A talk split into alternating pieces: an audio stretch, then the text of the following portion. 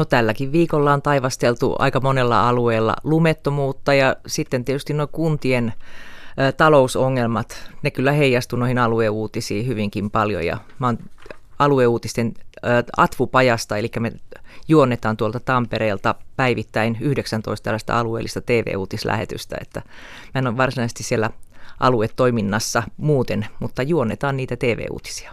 Niin siis siinä, missä Ylellä on kirjeenvaihtajia maailmanpolitiikan polttopisteissä pitkin tellusta, niin Ylellä on maakuntatoimituksia pitkin Suomen maata. Eli siis alueuutisten kaikki toiminta ei ole sieltä Tampereelta käsin koordinoitua, vaan ihan kentältä maakunnasta tulee juttuja, eikö niin? Kaikki journalismi tehdään maakunnissa ja alueilla. Me sitten vain nämä TV-uutiset, alueelliset TV-uutiset juonnetaan Tampereelta. Se on teknisesti nykyään mahdollista, että journalismi tuutataan sinne tietokoneiden syövereihin ja sitten se tosiaan rakennetaan TV-lähetyksiksi sitten yhdessä samassa paikassa.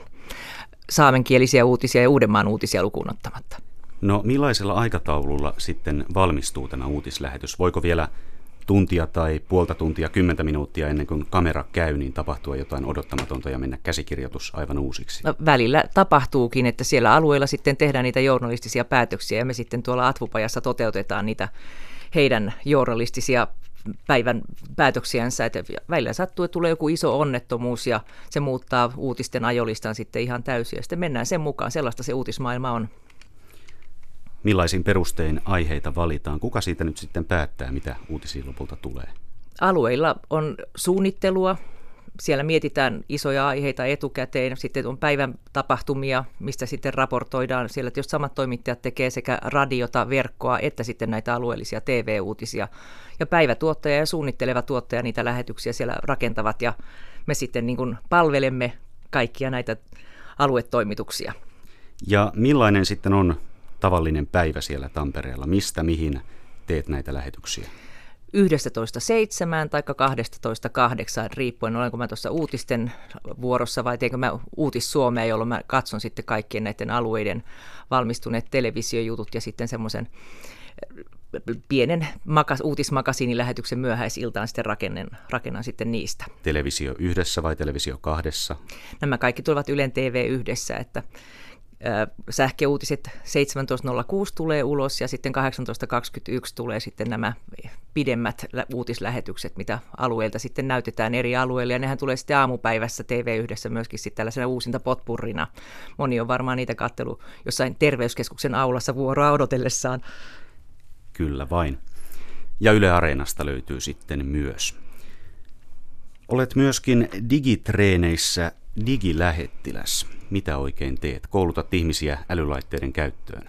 No ei se ihan onneksi sellaista ollut. Mä lupauduin tällaiseen luottamustehtävään, kun tällainen kampanja uudesta digiperuskurssista alkoi Yle Oppimisen verkkosivuilla ja sitten sen kampanjan startissa olin mukana ja nehän löytyvät yhä ne hienot verkkokurssitehtävät tuolta Yle Oppimisen verkkosivulta, että kannattaa sinne mennä. Että olen myös ollut live-tilaisuudessa, missä senioreja Tampereella tuli opiskelemaan älylaitteidensa kanssa, että kuinka mä nyt saan tämän pankkisovelluksen tänne laitteeseen tai miten tämä lentotila lähtee pois päältä. Että kyllä sitä toki tietysti tulee aina välillä neuvottua, kun joku suvun seniori tulee vasta ja kyselee apuja, koska tämä digilähettilän titteli on nyt sitten saatu joksikin aikaa ainakin. Niin, ja kun omalla naamallaan ja omalla nimellään esiintyy, niin saa nauttia seurauksista sitten.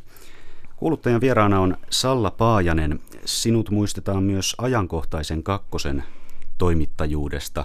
Olit siellä liki 20 vuotta vuodesta 1996 vuoteen 2015. Eli televisiotausta on todella pitkä. Mitä jäi mieleen noista vuosista?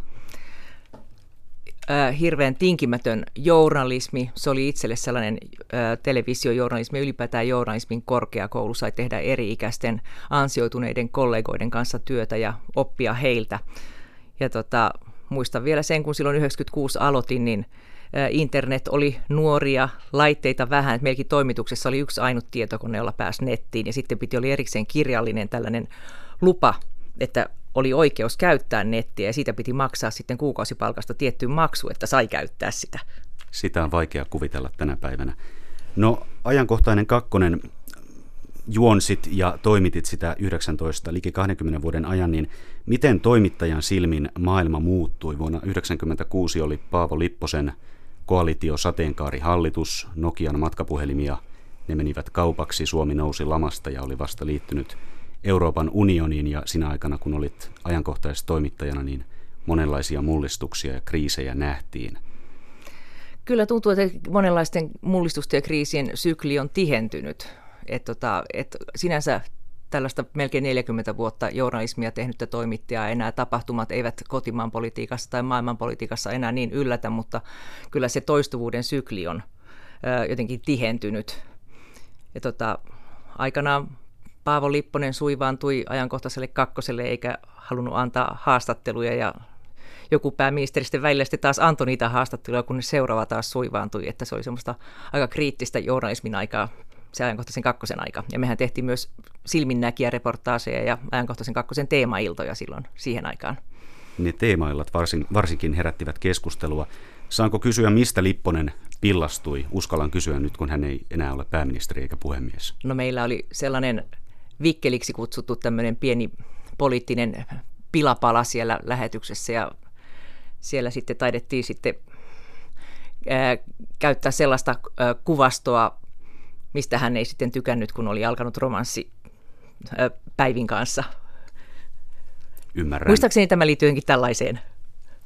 Ymmärrän, mutta muiden pääministereiden kanssa sitten ei ollut vastaavia kommelluksia. No ainahan niitä jonkinlaisia kommelluksia tuli. Se on ammatin suola varmasti. No alueuutisissa uutisankkurina tarkkailet Suomea pala palalta maakunta ja kunta kunnalta, niin miltä tämä tulevaisuus nyt vaikuttaa? On paljon puhuttu siitä, että Suomessa on kasvukeskuksia, muutama, pari hassua ja sitten valtavia taantuvia alueita. Näyttääkö se siltä alue, alueuutisten toimituksen näkökulmasta?